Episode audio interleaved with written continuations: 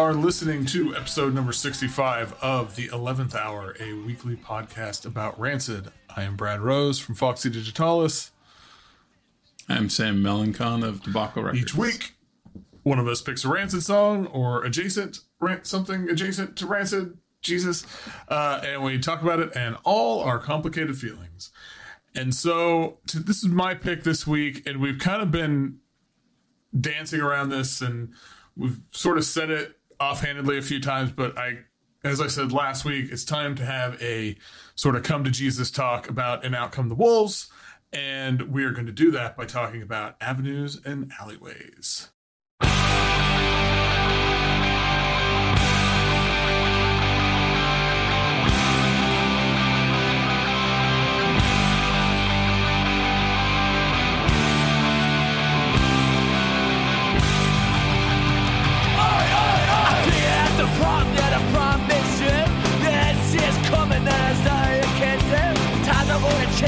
Change a step aside, it's up for you that took you by surprise. The sun's coming up, yeah, new dawn arrives. Alright, so Avenues and Alleyways is the penultimate song on And Out Come the Wolves, and we'll talk about that in a minute. Came out in 95. We are coming up on the 28th anniversary in a month. So, oof. Yeah, that doesn't make you feel old. I don't know what does.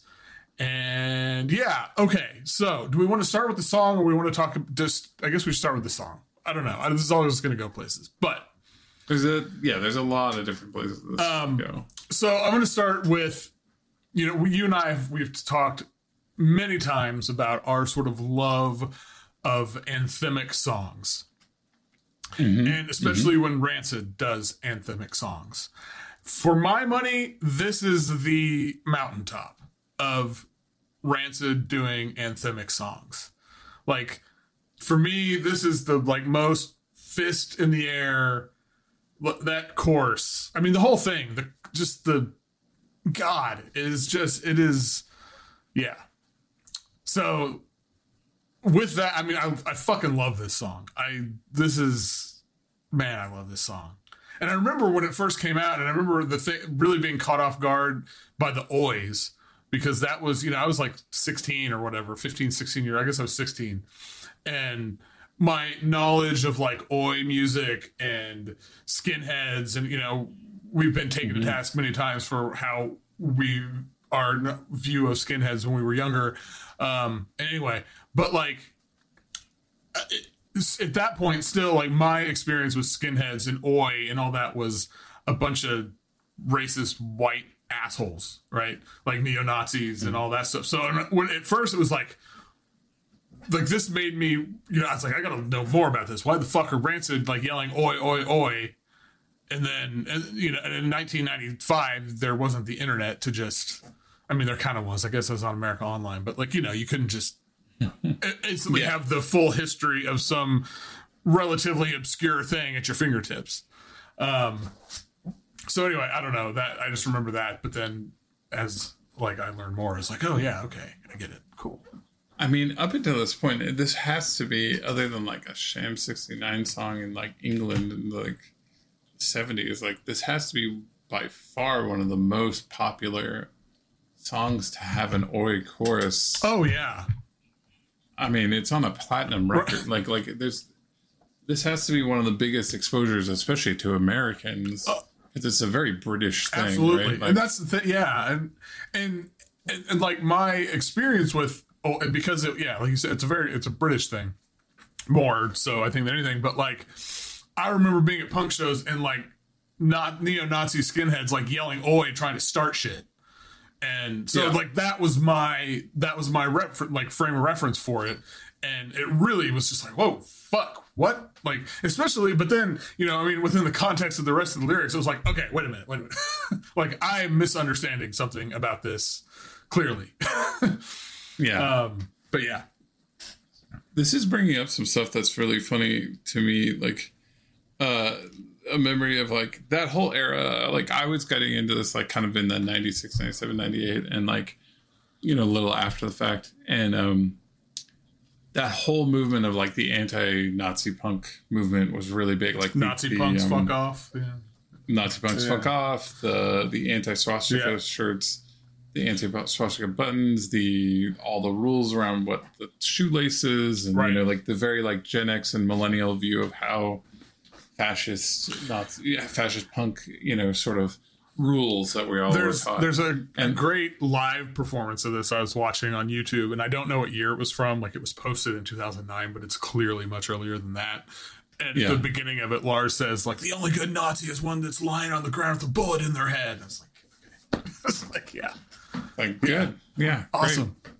Fantastic. No, nothing unclear about that. No notes. No notes. Yeah, exactly. And exactly. And that's great. And sort of, it was an era of being very clear about that stuff. Yeah. And there was this sort of insidious, I think there was a lot more of that in the 80s, and people were just like, okay, now this world's getting even more popular. Like, 80s hardcore was rife with, you know, tons and tons, hardcore and metal especially, were just tons and tons of white supremacist music. Mm-hmm. And there was sort of this echo of, oh shit, this stuff's getting popular. What if all that gets popular? You know, like this fear of in the 90s. And the truth is, I didn't run into it a lot, or at least not in a way that I was aware of it. You know, as a kid, a very young kid, starting to go like Suicide Machine shows and all these. I would go to Rancid shows if I could have, just they never lined up right and all these things. And like, but like every shirt was about it. Every, you know, like, and it was all this kind of, you know, looking back, there was all this very demonstrative race. It's like simplistic race stuff, kind of like in this song, which is good, of like being these sort of unity, you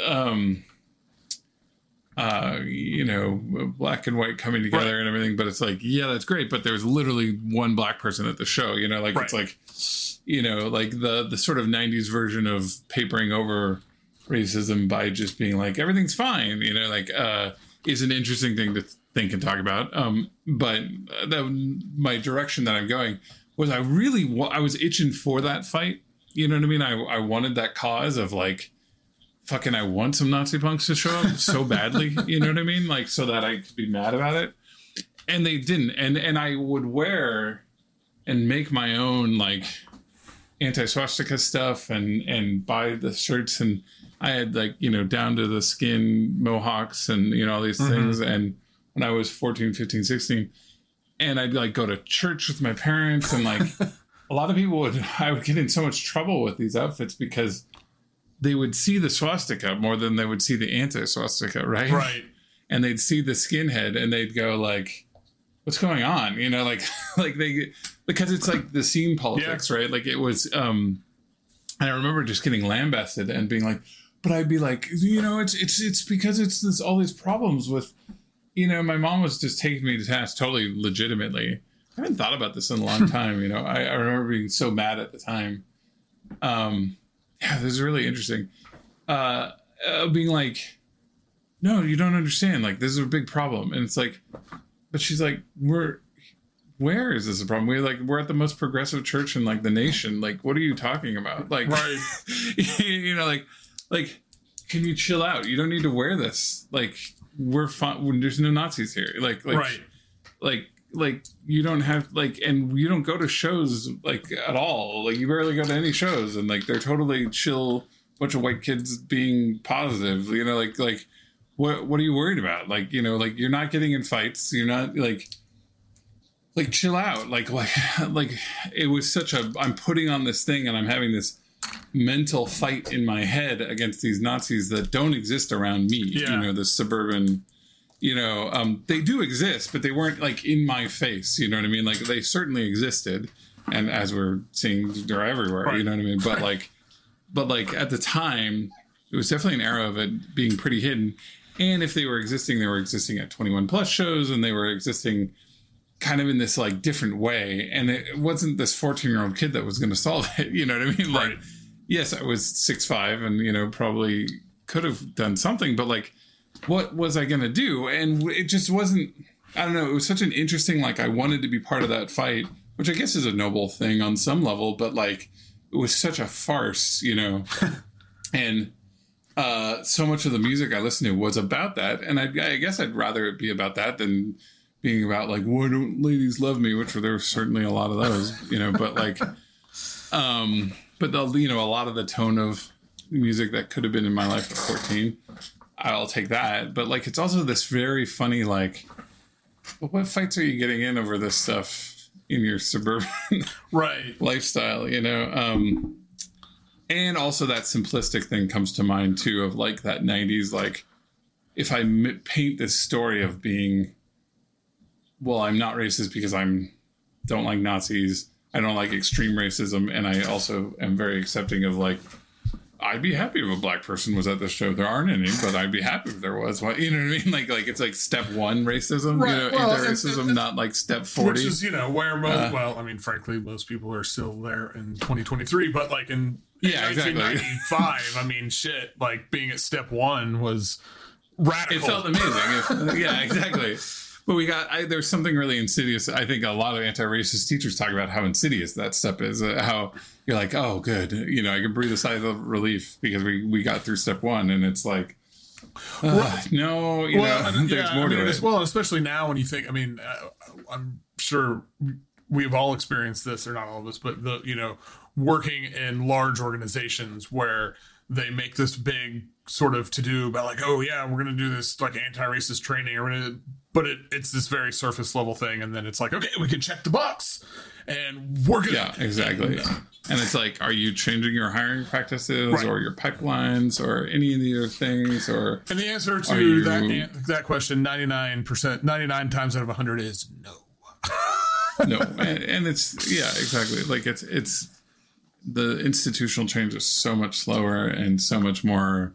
Hard questions have to be asked, and it sucks, and it, you know, it literally does suck. Like it involves a large amount of crappy feelings for people, but it just means that you're, and all I mean by that, it just means that you're sharing the load of crappy right. feelings. You know what I mean? Right. Like I'm not saying it's bad. I'm just saying you're sharing your fair share of the load of crappy feelings instead of like offloading them to certain groups. Right. You know what I mean? Yeah, like you're exactly, and it's and You would hope that 28 years later we had maybe come further than this, but and I think a lot of people who are much smarter than me, and I don't want to act like I'm some genius or enlightened, have explained it to me as like some of the problem with the pseudo wokeness of the 90s, of like the generally being like, hey, we should move beyond right.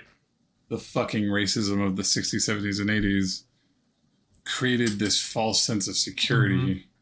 where people kind of hid their racism or, you know, retreated to enclaves of racism. And then also popular culture was so against being overtly racist that we were ignoring any sort of healing or changing that has to go below the step one racism, anti-racism. Mm-hmm. And it just, all it was a... building debt. It wasn't building change. It was like, it was deferred right.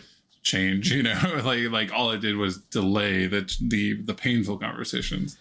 And now we have people who are at extreme ends, you know, who think that, who are, you know, weren't part of the conversations when the conversations were so extreme and overt. They think that extreme and overt isn't a big deal. And like, so it's kind of, you know, it's that, it feels very similar. It's not the same thing, but it feels similar to people become a lot more okay with the idea of war once there's been two generations since the last big war. Right. And nobody's alive to remember, yep. you know, like that. It feels not the same, but it feels similar to that idea of like the more removed yep. you get from the, like the last time there was overt racism, the more insidious the stuff can be. So I won't go too much further into that because, like, yes, I think we've spoken our piece sure. on skinheads yeah.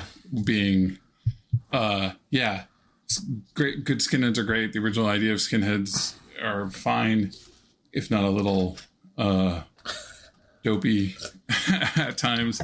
But the problem is, if we have to have that conversation every time, that means that you have a lot of burning. Mm. Like when people co-opt something that you don't like, about your scene, holding tightly to it and then being mad that you have to reassert every time that it's like something good.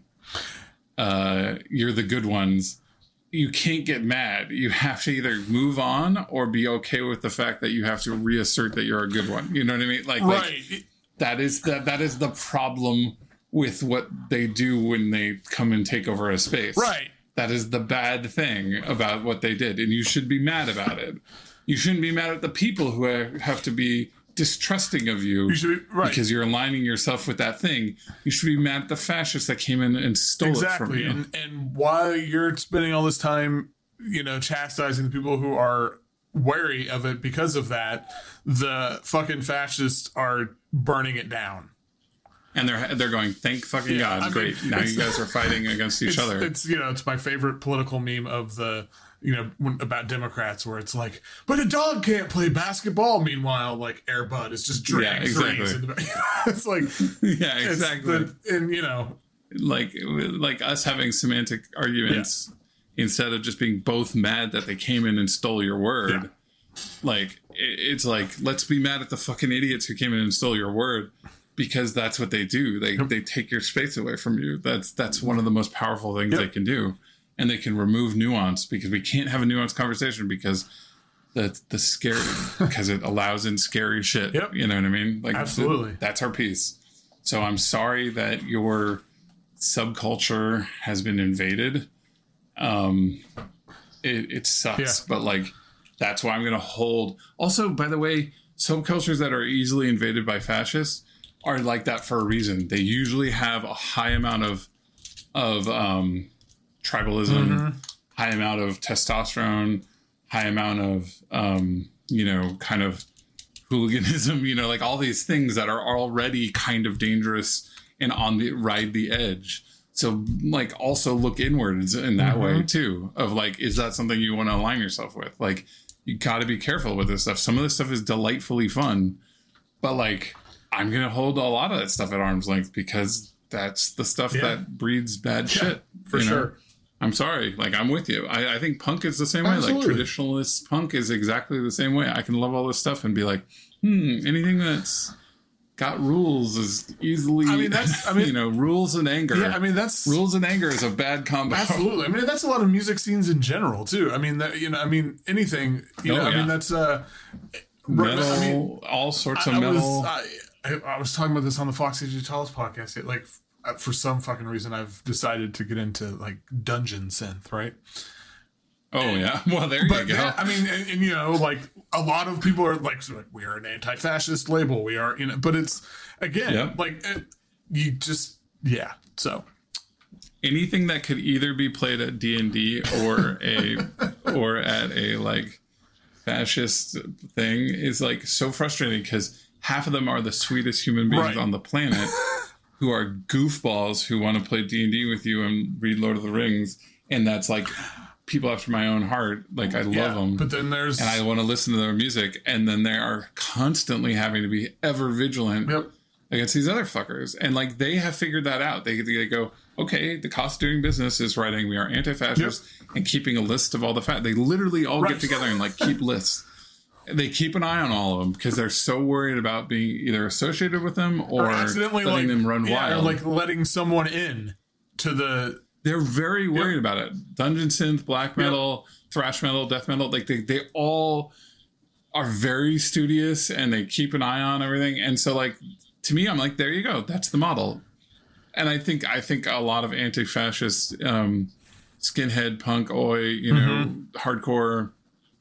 Power Violence is another one. Like, there's a lot of underground groups that keep an eye on each other. And so, like, when you get, like, pissed that, like, we're like, we get a little worried when Lars starts getting too stoked about his Danish roots, or when, like, it's like, we don't really think Lars particularly, but we worry about the people who are getting signaled by that, for sure. Absolutely. Yeah. So anyways, and of course that's very relevant to this because this is the first, let's get back to the song. This is our first like really big oi song. Like this, in the same way we were talking about Rockabilly with Lady Liberty, like there, I mean, tell me if I'm wrong. This is the most overt oi by like far. I can't think of anything else that comes this close. Of a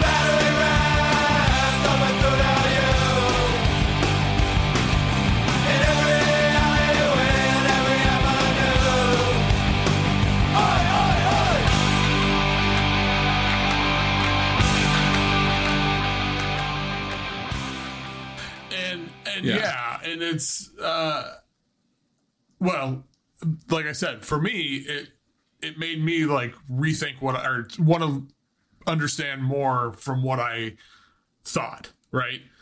Where it can go the other way too, where people are like, oh yeah, this is an endorsement of my shitty. I mean, I don't know how you listen to the rest of the song and think that, but people are fucking stupid. So, but yes, I think this is, I can't think of, I mean, aren't there some later songs that have oys in them and are kind of in that, but I don't like the tempo, like that.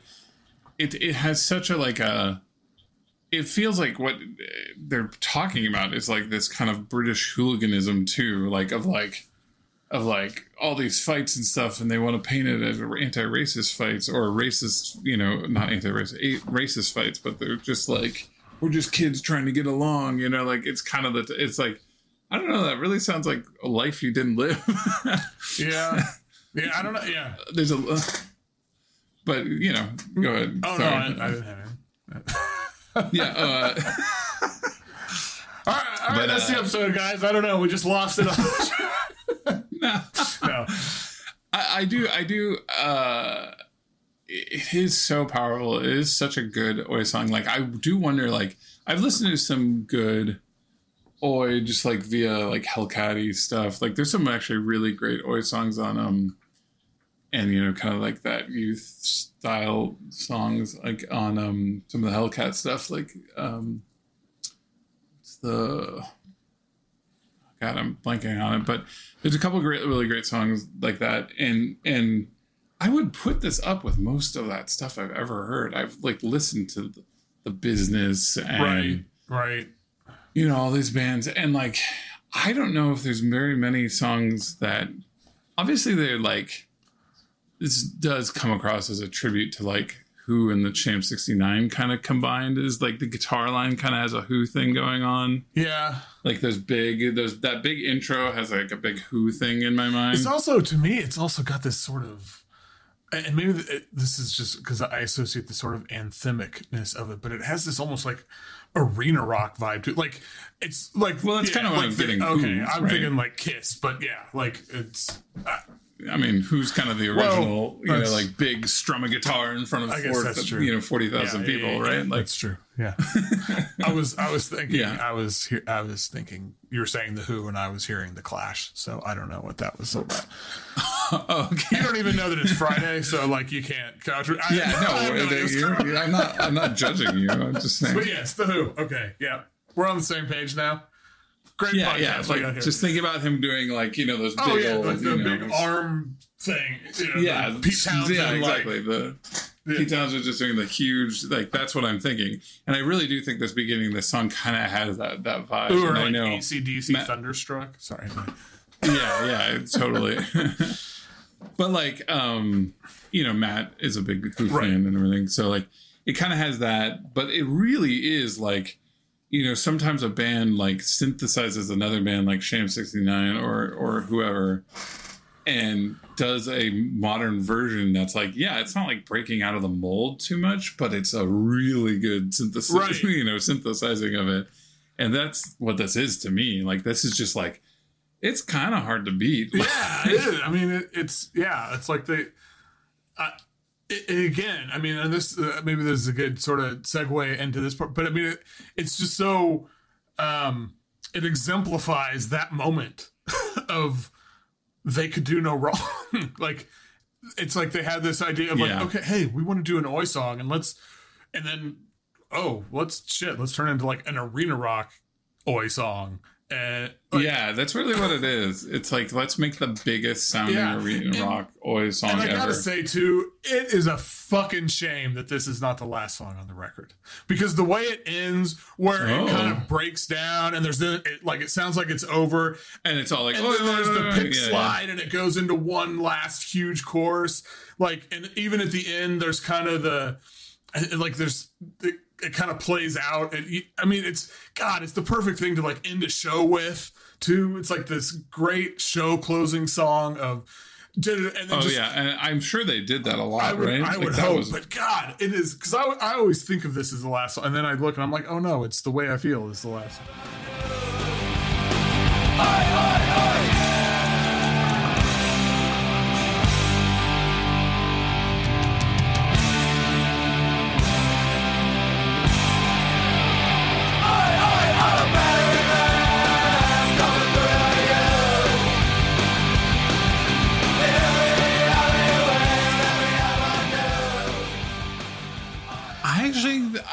That the way they did it is perfect. I mean, we'll probably talk about it with us more with The Way I Feel About, because The Way I Feel About is such a small song. Yeah, it's and such a Tim song. It's like such a nice little coda. It's like this little like he comes back and just does this little like stare somebody down song, and like it's sort of like a fuck you, we did it. Like it's kind of like there's the big rousing accomplishment. Like again, musical theater. Like. It's like the big rousing accomplishment song, and then it's like Tim comes out and almost by himself plays a little song, like angry song of like, sure, we made it, no, we did it. I mean, you know, like, and I think that 1-2 punch actually does pretty good.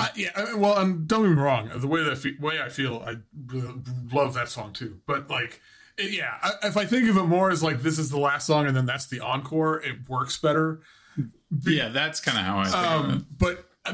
God, it is just such a moment, and again, the ending of it, the way that it like kind of breaks down and like stops, a punk show. And then it ramps back up for one last hurrah. Yeah. Oh man, that's the stuff right there. It also feels like what they felt like their mission was on this album was like, it seems like they were like this okay band that had these influences, and then they're like, okay, we're having this moment. They have all this pressure. They, you know, if you go back and listen. A few things they really talk about how they had no time to record it. And I think that pressure cooker thing made this album be better and more crazy yeah, exactly. And the, you know, again, this sort of come to Jesus moment about the world that I think you're setting up. I do think one thing with this album that they continued on Life Went Away, but really was on this album was they were like, okay, we like all this different music. Let's Go was great, but it's like a California thrashy skate punk record. Mm-hmm. You know, it's not all the way to skate punk, but you know what I mean? Like it's, you know, it's like the street punky kind of rockabilly. And like, it doesn't sum up all the things we love. And, you know, there's all this British stuff that especially Lars and Tim love. There's all The Who and stuff that Matt loves. Like, they felt like it was their job to teach people some stuff. Yeah. And they felt like not enough people knew all the ingredients of The Clash, mm-hmm. right? They didn't get the vibes. And again, there wasn't an internet. So they thought that it's like, well, whoever's in charge of the scene should tell everybody. You know, like there's almost like this, like the leaders of the scene should tell everybody what's going on. And like there's this sort of responsibility. And again, this like, you know, we kind of know Tim has a messiah complex little bit. You know what I mean? Like and so like. I think throwing a really big, huge, worked really hard on it, Oi song on the end of this record is the same as talking about all the things on Roots Radicals and then having the reggae songs and the ska song. Oh, yeah, that's a good point. You know, it's the same thing as like, let me tell you guys about these records we like. We like Oi. We like Sham 69. We like, you know, these various Oi singles. We like ska. We like, you know... Desmond Dekker, we like all these things, you know, let me tell you about the story of Operation Ivy and the true story of Operation Ivy. Let's tell you about, like, there's a little bit more about, like, let's have a couple really clashy songs. So when people reference The Clash, you'll go listen to The Clash. Like there's sort of this responsibility to, like, take their influences and put them... do really good versions of them so that because they're... Again, it costs $20...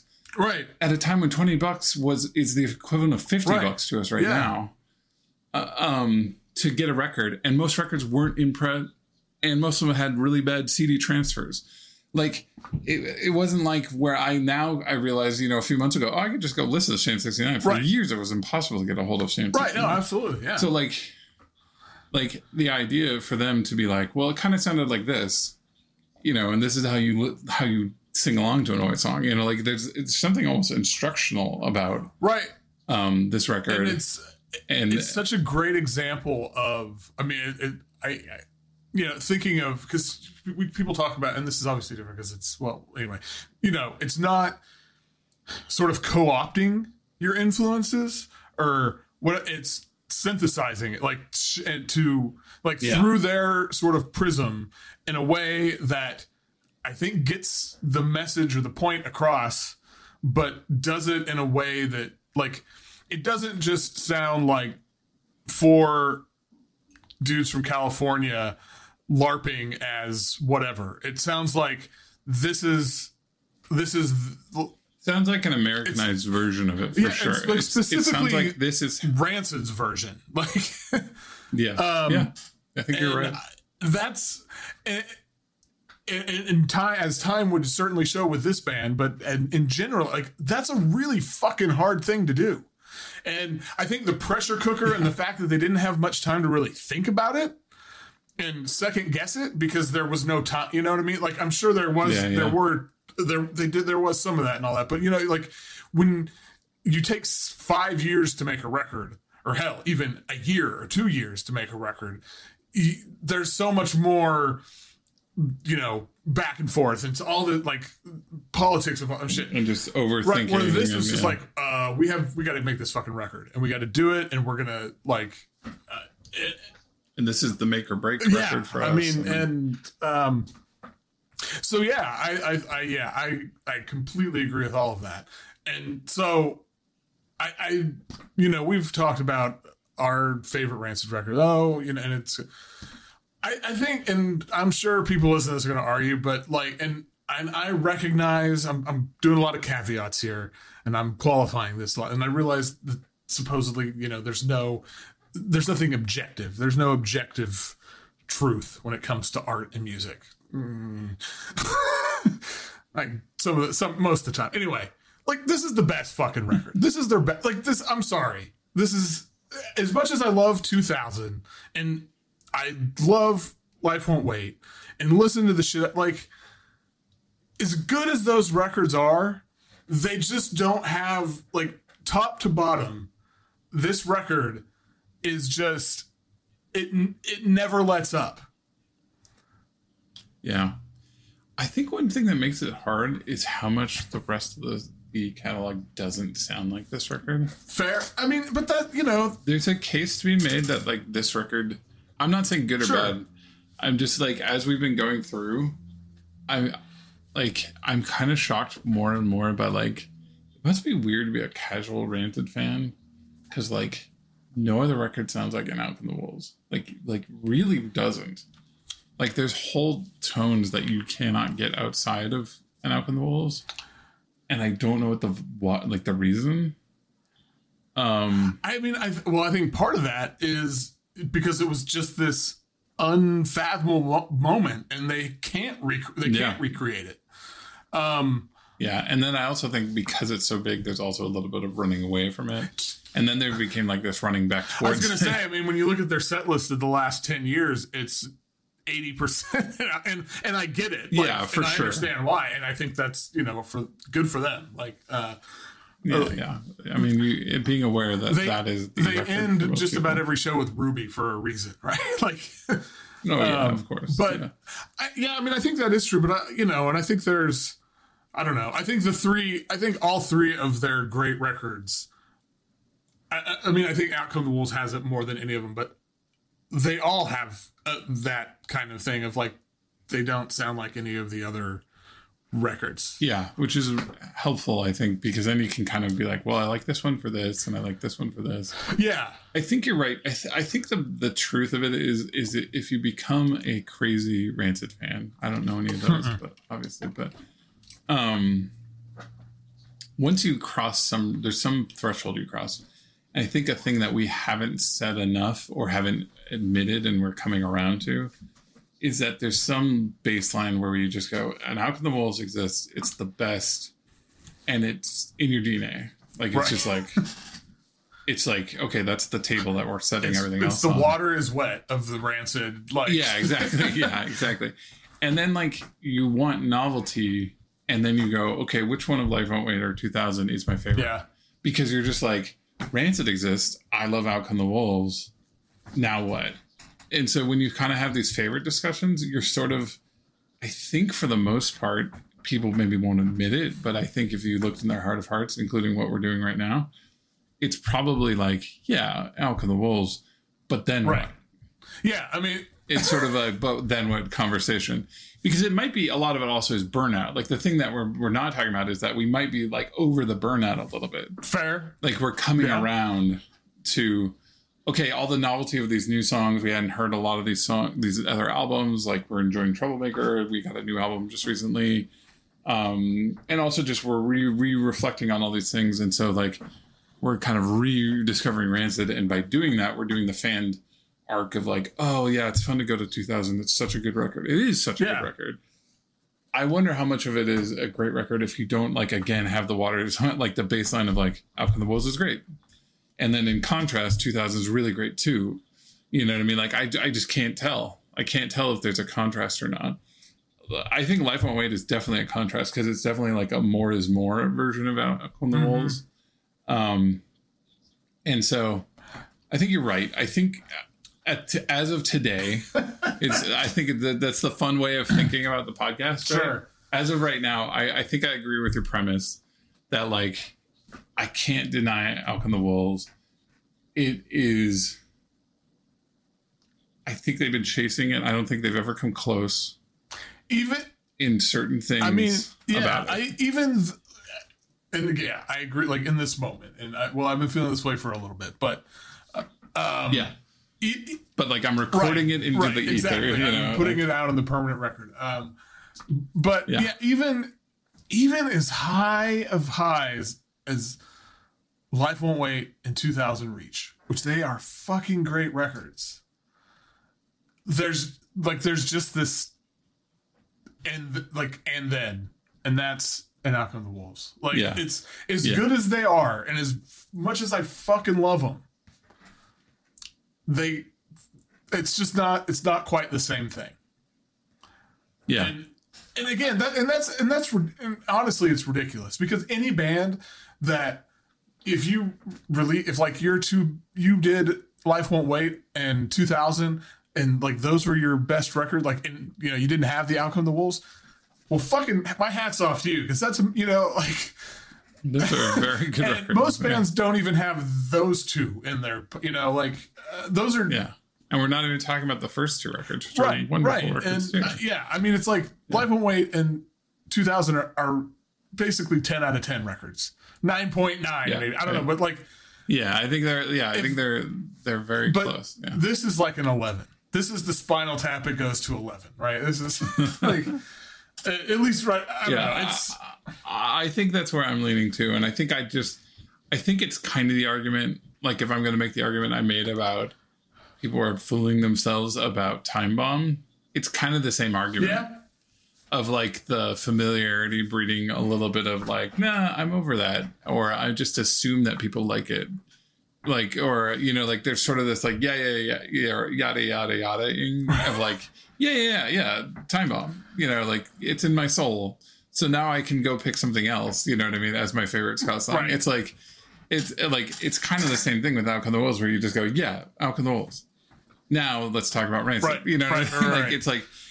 Right. It would be too dominant otherwise to have the conversation, it's kind of the feeling I have. And I think that's, like I would, if I'm making that case about Time Bomb, I think it's almost the same case of like, but come on, let's be real. It's an even stronger, more extreme case. Like it's the same, case, but like amped up to, whatever. So I totally agree with that. Amped up to Journey to the End of it. Yeah, exactly. And so I think that's, I think I'm with you as of today. And over the last, I would say 5 months has been like this real, like, hey, maybe I'm just being like a, too familiar, and I let myself get complacent about Out Come the Wolves, and it just, it's, oh my God. The funny thing is, I think where it really hit me is when we did the She's Automatic episode, and it's like, okay. And we're talking about it being like, the quote unquote worst song. And afterwards I was thinking, I was like, yeah, this is the quote unquote worst song on this record, and it's still better than like almost every song on every other record. It's the worst song by like a country mile too. Right. Like it is so much worse than the rest of the album, and it's not even that bad. And it would still be the best song on like 5 of their other like other records. And it's like, it was like a good step down from every other song on the album. You know what I mean? Like, it's like both, it's in both directions. It's impressive. You know what I mean? Like, so you're like, oh shit, what does that mean? Yeah. No, I'm with you. I think of today we can put that, in that case. And I'm with you. This isn't, you're not getting an argument from me. All right. Well, I think that's that. I don't think there's anything else to say. Got to be a battering ram coming through every alleyway and every avenue. Okay. Which, by the way, is vaguely like a bunch of hooligans are going to come beat you up. It's kind of vaguely like that, but it's also the the force of anti-racism. Well, just the force of the young generation is going to fucking fuck the boomers, man. We're going to fuck you and your fucking stupid idea. I mean, we still hear it today. Everyone's like, "Oh, Gen Z is going to save us." I mean, I hope so, because. Or fuck the boomers. They're gonna come beat you up in the alley. Well, if they're beating up boomers, fuck yeah, let's do it, man. Fuck them. Fuck the boomers. Oh. Anyway, sorry. Speaking of the boomers and fuck them, we got a great voicemail about Harry Bridges. Harry Bridges. We got a Harry Bridges response. Let me find it for you. From Ted. I like that intro. Here you go. Cut this out. I could get into a whole conversation I had recently about boomers and and it sort of this song makes me think of the part about change or step aside and basically we're gonna fucking blow you over and because I was talking to somebody about how. The reason every other generation is there's no upward mobility. I mean, there's upward mobility has been. Oh yeah, because the boomers won't fucking quit. They won't leave. Yeah, and there's such a big block of them. And they're I was talking about with arts jobs and because all these fucking people who are the ones making them, they've been there forever and they won't fucking get out of the way and make room for anybody else.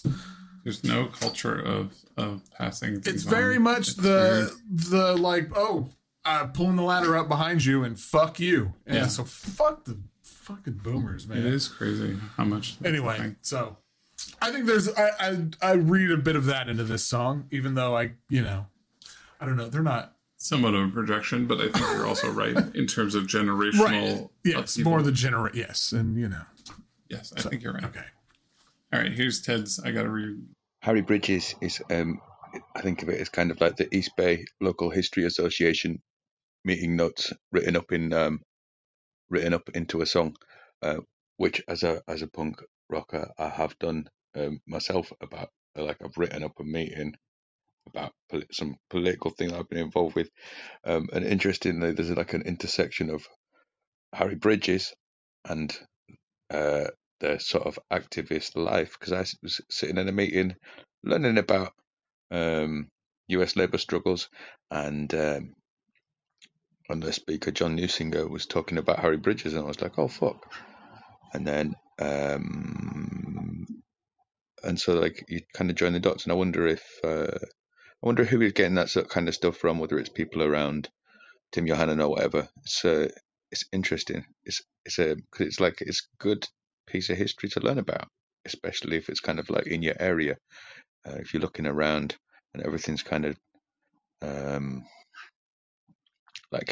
just great everyday kind of thing, and then you're looking around and you think, once upon a time people were rioting on these streets, once upon a time there was a general strike that shut down 3 cities led by Trotskyists and communists, and there's a huge Red Scare that went with it. It's a great song. Thanks for the note, Ted. That I think it's a very good point. I think just if nothing else comes out of this podcast and us all reviewing this, all the little bits of history that is forcing us to go back through and talk. Glenn was leaving a bunch of good stuff on our Patreon, which you guys can sign up for, about Harry Bridges, and I just was like, God, this is.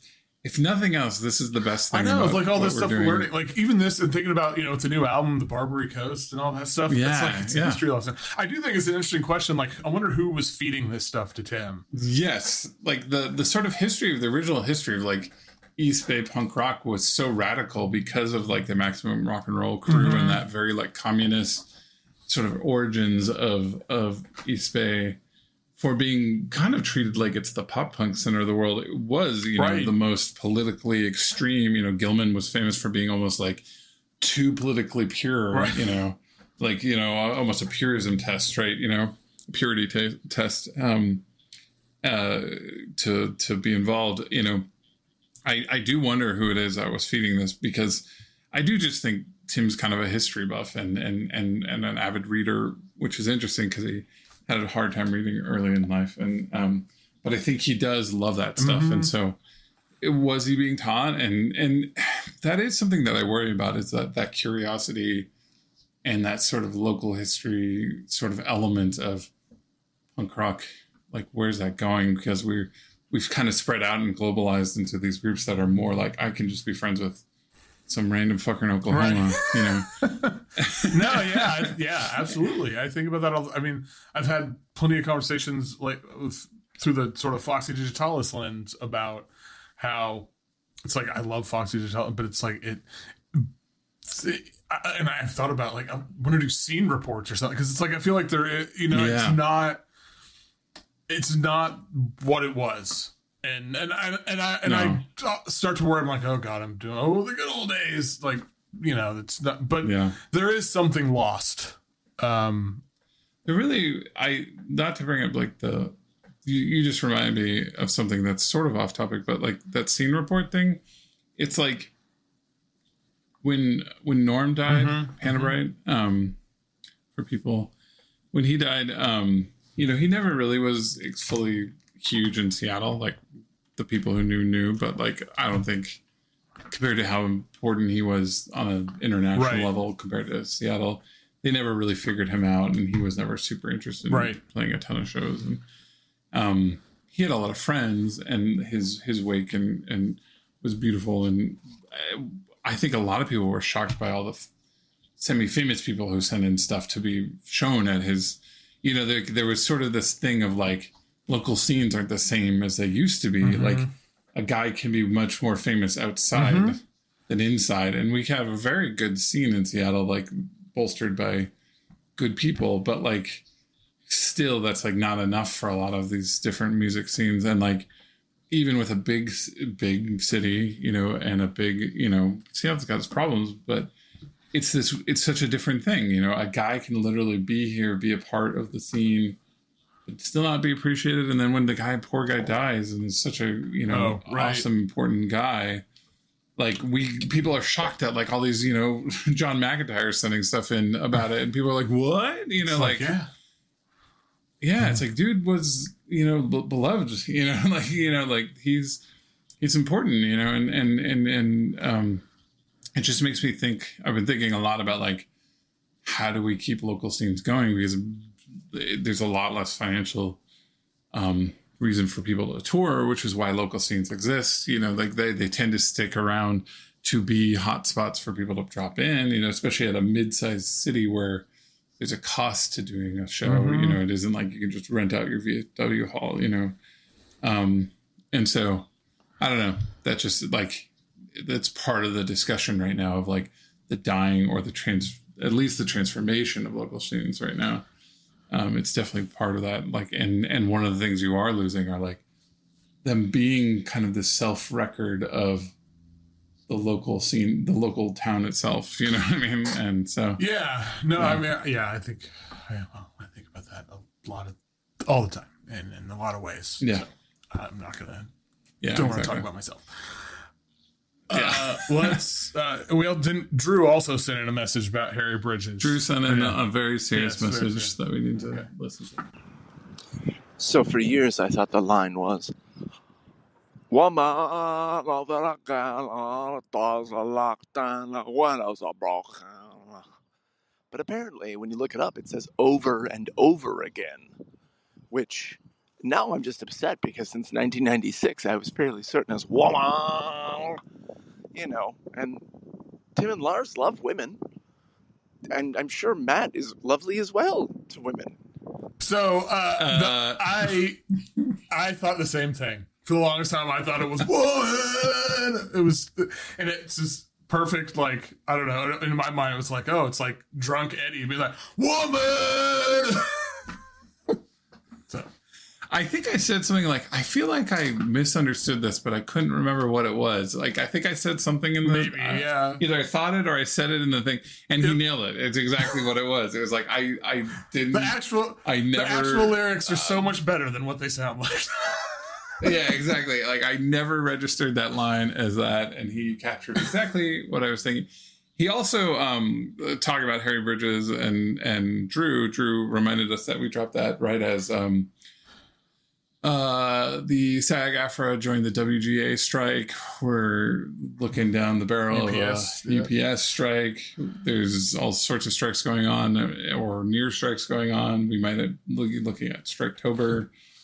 Bunch of different negotiations are going forward. I'm looking up before this episode, and if it's not very obvious, like, we are definitely standing in solidarity with all these folks. I don't know if I know there was a Broadway strike. I don't know if any of this is affecting Drew, who I know works somewhat in those worlds, but if the message is not clear, especially if you're involved in any of these industries, like, we're super on your side, you know, anybody who's on the picket line, you know, this is us virtually honking our horns and saying, tell us what we can do to help you, you know, and fuck them scabs. And it seems like, it does seem like this is going to be one of the more intense seasons for, oh, fine, just fucking starve them out, you know, for all these groups. Like, we're really at one of the more heavy, this is going to be one of those heavier strike seasons. And so things are going to get harder and harder for those people. So if there is sort of mutual aid or anything you can do for those folks, you should consider doing it, because this is the only action we have left in these sort of more oligarchical, if that's a word, society we're trending towards. And seeing some of these, you know, people staying in, you know, the strikes, maintaining and getting more and more what they want will be a very good sign for humanity, I think. So 100%, whatever you can do to help. And whatever we can do to help too, if there's something that people can tell us to do or point people to, please tell us. We're really on board. Solidarity to workers always. Yes. And I believe Rancid says the same thing. That's one thing that I would always say they've been very clear on, is that they are a workers band. And a lot of bands they work with, like Dropkick Murphys, that, you know, for all the flaws and worries I have for those people, they are very pro-worker. And that's what always makes me come back. So, next week, I guess I'm asking myself. You take it away. You don't even need me. Take it away. So, So, kind of on the. We were kind of bringing up 2000, but I don't believe we've talked about it. I'm gonna laugh if you pick a song we've already done.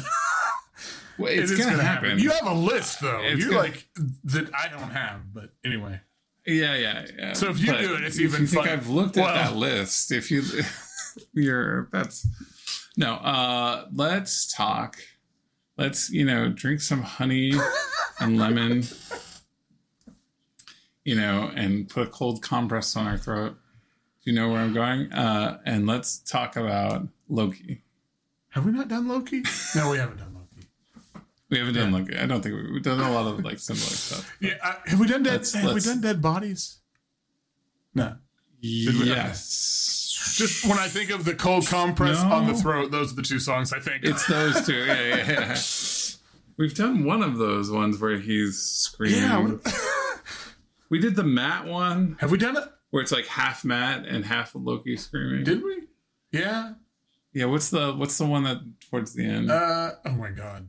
Oh, Young Al Capone? No. Do we? Yeah, we did do Young Al Capone. Yeah, I love Young Al Capone. Anyway. Yes, Loki, the most harsh, hardcore, intense. I do think of early on with that album. This is my one little preview. Early on with that album was very much defined by like, whoa, when I heard Loki specifically being ouch. Like, that's where we're going. Yeah, just like, whoa, like, yeah, the whole world was getting more and more okay with hardcore-ism, you know, like this is the era of like Locust and things like that. And it felt like even Rancid wasn't immune to like Blood Brothers, Locust, you know, like it just like the world was getting more and more okay with extremism and extreme music in response. And I think Loki was definitely like kind of definitive for this album. It was like Poison for Tim and Loki for Lars. And it was like, oh, okay. We're in a new world. We're in a new place for Rancid. So that's what we'll talk about next week. Good times. All right. Thank you everybody for listening. You can find us on Twitter and Instagram at Rancid Pod, Patreon, patreon.com/11thhourpodcast. Send us voicemail, send us an email. You can find all that in our link tree on our social media and all that. And and again, solidarity for workers. Yeah. And see you in the pit. I so badly wanted you to do it as like the Loki. Oh voice. God! Oh God!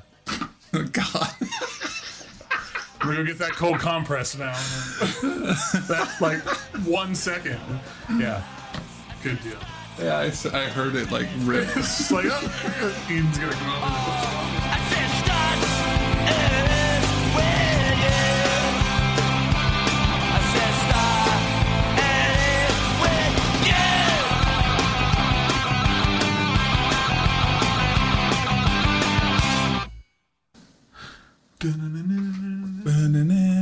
Has that big lead? Yeah.